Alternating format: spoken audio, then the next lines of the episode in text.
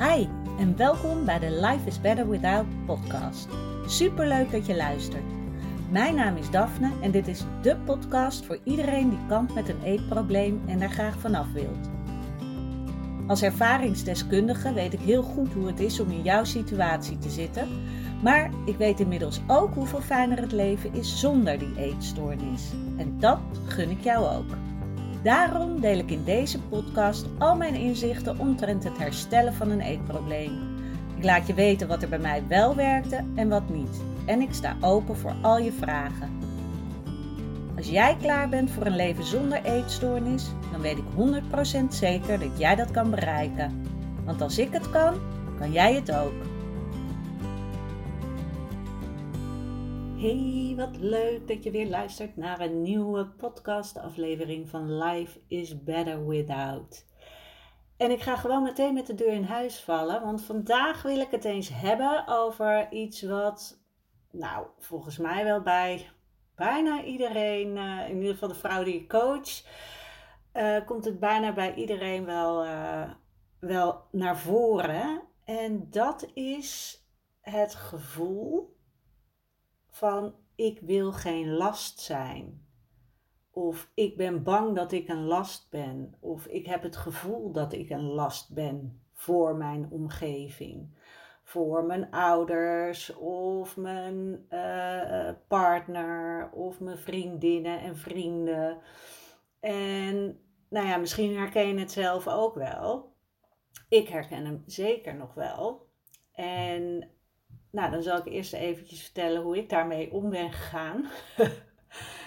dat verdient niet altijd de schoonheidsprijs. Ehm, ik heb uh, sowieso heel lang mijn eetstoornis geheim gehouden.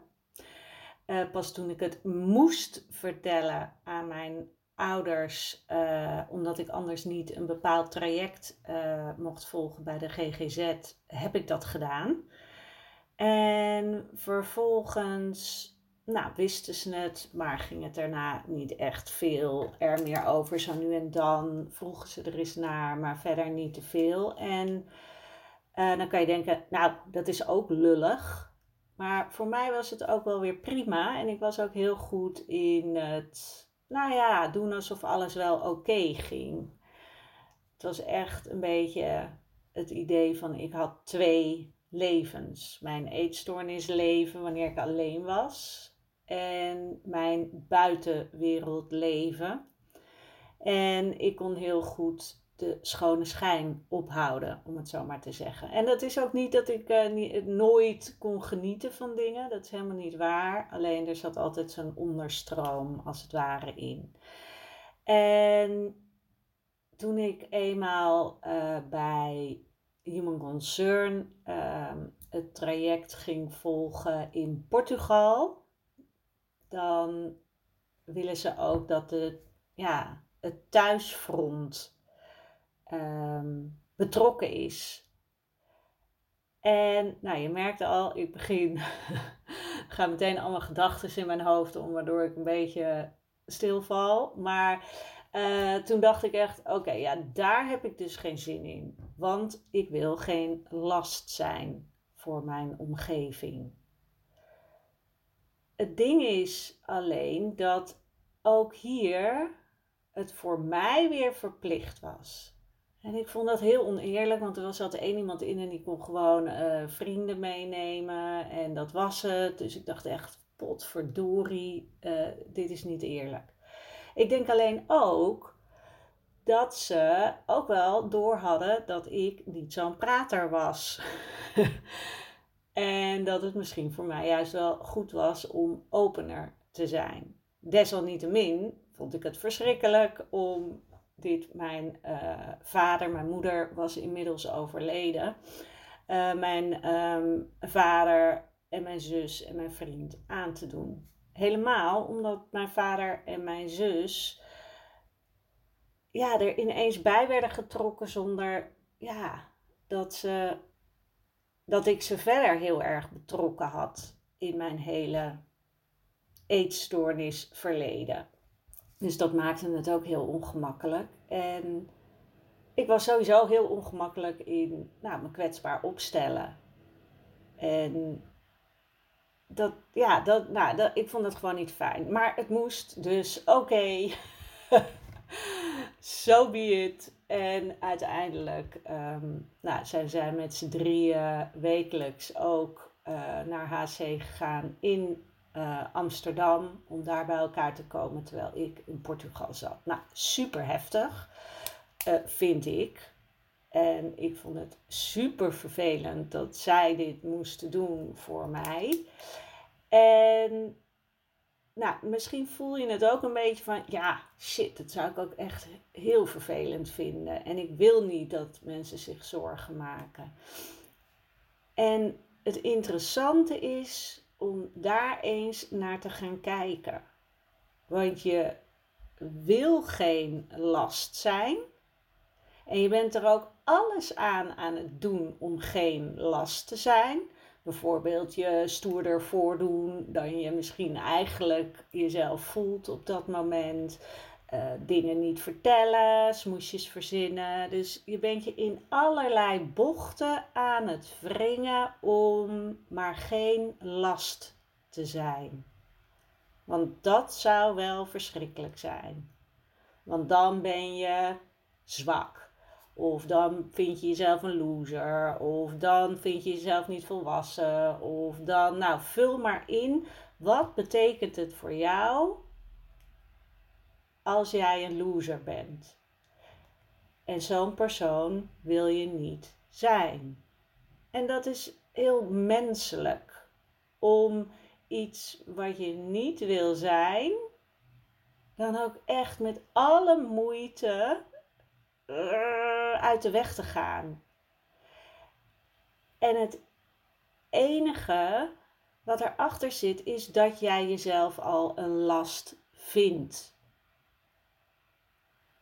En dat is interessant om te bedenken, want als jij jezelf geen last zou vinden, zou jij ook niet in allerlei bochten wringen om vooral geen last te willen zijn. Dus wat je ook doet, jij vindt jezelf sowieso een last. Dat is er misschien even eentje om over na te denken. En ook al zeggen dan de mensen om jou heen: nee, je bent geen last, ik doe dit graag voor je, ik wil er voor je zijn, denk jij: ja, allemaal leuk en aardig, maar ja, ik ben dus wel een last. Alleen nog steeds wil jij dat niet zijn. En wil je dat eigenlijk niet toegeven. Maar je, het onbewuste gevoel is dus ja, maar ik ben het wel. En wat je in dat geval eigenlijk het beste kan doen, en wat ik ook het beste had kunnen doen, in, in mijn geval toen, Alleen ja, uh, dat wist ik toen nog niet. Die wijsheid had ik toen nog niet. Maar ik deel hem nu graag met jou, want ik voel al een soort bevrijding als ik erover nadenk. Is voor jezelf besluiten dat het nou eenmaal zo is dat je een last bent. Want wat dat jou brengt, is dat je in ieder geval niet meer in allerlei bochten hoeft te wringen om het niet te zijn. Want je bent het al. En dan kan je denken, mm, ja, maar dat voelt echt heel... En dat begrijp ik. Maar hoe zou het zijn om je niet meer de hele tijd af te vragen: shit, ben ik een last? Vinden ze me, wel, oh, vinden ze me vervelend? Oh, dan moeten ze weer dingen voor me doen. Bekijk het eens zo. Ja, ik ben een last voor mensen. En ja, ze doen dingen voor mij, terwijl ze in die tijd misschien ook andere dingen hadden kunnen doen. Maar so be it. En jij kan namelijk ook andere dingen doen in de tijd dat je bezig bent met om de hete brei heen draaien. Met jezelf continu in bochten te wringen om maar geen last te willen zijn. Jij kan bijvoorbeeld ook gaan denken: oké, ik ben een last. Wil ik eigenlijk niet zijn? Wat is er dan nodig om dit niet meer te zijn? En dan kan je natuurlijk denken, ja, eh, dan moet ik van mijn eetstoornis af. Uh, ja, dat is het grote plaatje. Uh, maar misschien kan je inderdaad dan ook denken van, oké, mensen die in jouw ogen geen last zijn, zorgen zij goed voor zichzelf? Zorgen zij goed voor hun lijf? Uh, zijn ze een beetje mild naar zichzelf? In plaats van enorm uh, perfectionistisch zijn en alles goed moeten doen en vooral geen last willen zijn. Zijn zij met dat soort dingen bezig? Waarschijnlijk niet. En ga dus bij jezelf na. Oké, waar mag ik dus naartoe bewegen? Waar ik voel ik ben geen last meer. Want het is het ding, ik kan wel blijven zeggen tegen jou, je bent geen last, want iemand doet het graag voor je. En vindt het dus ook alleen maar fijn als jij erom vraagt. Maar als jij dat niet wil geloven, dan blijf je om de hete brei heen draaien. Dan blijf je op een hele onhandige manier om hulp vragen. Want eigenlijk wil je het niet, maar ja, het is misschien wel nodig. En oh, terwijl iemand vindt het waarschijnlijk fijner als jij gewoon zegt: Ja, ik ben misschien een last, maar ik heb je hulp nodig. En dan kan iemand gewoon vragen: Oké, zeg maar, wat heb je van mij nodig? Wat kan ik voor je doen? En dat maakt het een stuk minder wazig en is ook veel fijner voor de persoon waarvan jij hulp vraagt. Want dan is het ook veel duidelijker wat die persoon jou kan vragen weer. Om duidelijkheid te krijgen over de situatie. In plaats van uh, we, we hebben het niet over die uh, enorm roze, grote roze olifant die in de kamer staat. Maar we weten allebei dat die er is. Want dat is het natuurlijk. Jullie weten allebei dat het er is. Maar omdat jij uh, er eigenlijk niet over durft te praten, durft de ander er ook niet over te praten. Dus ga eens kijken of je kan omarmen dat je een last bent. En dat dat helemaal oké is. Want jij bent er wel alles aan aan het doen om beter te worden om je beter te voelen, om weer een normaal leven te krijgen. Alleen om daar te komen heb je op sommige momenten hulp nodig en dat is dus helemaal oké. En zeg dus tegen jezelf: Het is oké dat ik op dit moment een last ben. En zeg het ook op die manier. Dus niet zo, oh, zie je wel, ik ben een last. Oh, het is zo erg, want ik ben een last voor andere mensen. Nee, zeg het dus op een optimistische, beetje vrolijke manier. Lach er zelf om. Zo van, ja, potverdorie. Ik ben ook gewoon een last. Nou en? Want het gaat erom dat jij je beter gaat voelen. Want ik ben natuurlijk altijd heel erg van, ja, ga jezelf geen dingen aanpraten. En, maar als het een gedachte die zo in je blijft zitten en je bent alles aan het doen om het vooral niet te zijn, in dit geval een last, dan is dit, bij, ja, dan is dit eigenlijk de weg van de minste weerstand. Gewoon denken, hmm, ja, nou ja, misschien ben ik wel een last. Oké, okay. hoe, dat lucht op. Want, ah, ja, nou, ik ga ook gewoon dingen vragen aan mensen, want ik ben bezig met mijn herstel. En dat kan ook weer een kracht geven, want je weet duidelijk wat je wil van jezelf en van de ander. Je kan duidelijk aan iemand vertellen wat jij van diegene nodig hebt. En dat komt zelfverzekerd over, dat straalt een kracht uit. En ja, het maakt het leven een stuk simpeler. Want jij hebt al genoeg om je mee bezig te houden. Oké. Laat me alsjeblieft weten of deze binnenkomt. ik had het echt heel fijn gevonden. Helemaal in die periode inderdaad dat, ehm, dat ik dus naar Portugal ging en ik dit moest vragen aan mijn uh, zus, vader en mijn vriend. Als ik toen had gezegd: Jongens, ja, ik ben misschien een last, maar ja, ik zou het heel fijn vinden als jullie me kunnen helpen. Punt. In plaats van, uh, ja, ik, wil, uh, ja ik, vind het, uh, ik vind het echt zo vervelend dat ik dit nou moet vragen. En ik wil ik eigenlijk helemaal niet. En ik zat zelfs nog in zo'n informatieavond ding. Dat ik, nou, helemaal uh, probeerde zo, nou, te kijken of ze het niet te zwaar werd waar zij dan mee bezig waren. Ik probeerde alles voor hen op te lossen. Terwijl dat heeft helemaal geen zin. Dat was niet mijn taak. Mijn taak was om van die eetstoornis af te komen, zodat ik op dat vlak geen last meer hoefde te zijn. En dan kan je denken, zie je wel, dus ik ben een last, ja, en dan gaan al die rateltjes weer. En so what? Het is gewoon even zo. Ja, je hebt je bent misschien een beetje een last, want mensen maken zich zorgen om je, omdat ze nou eenmaal van je houden. Anders zouden ze zich geen zorgen maken. Dus zie het ook zo. Blijkbaar ben je heel leuk. daarom willen mensen je helpen. En daarom maken ze zich zorgen om je. Dus hoe mooi is dat? Omarm het dat jij nu hulp nodig hebt, even. En weet ook, jij zou er ook voor iemand anders zijn.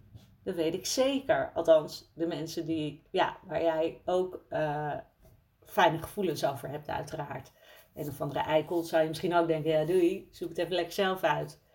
Waarschijnlijk zou jij dan nog steeds denken: nou, misschien moet ik helpen.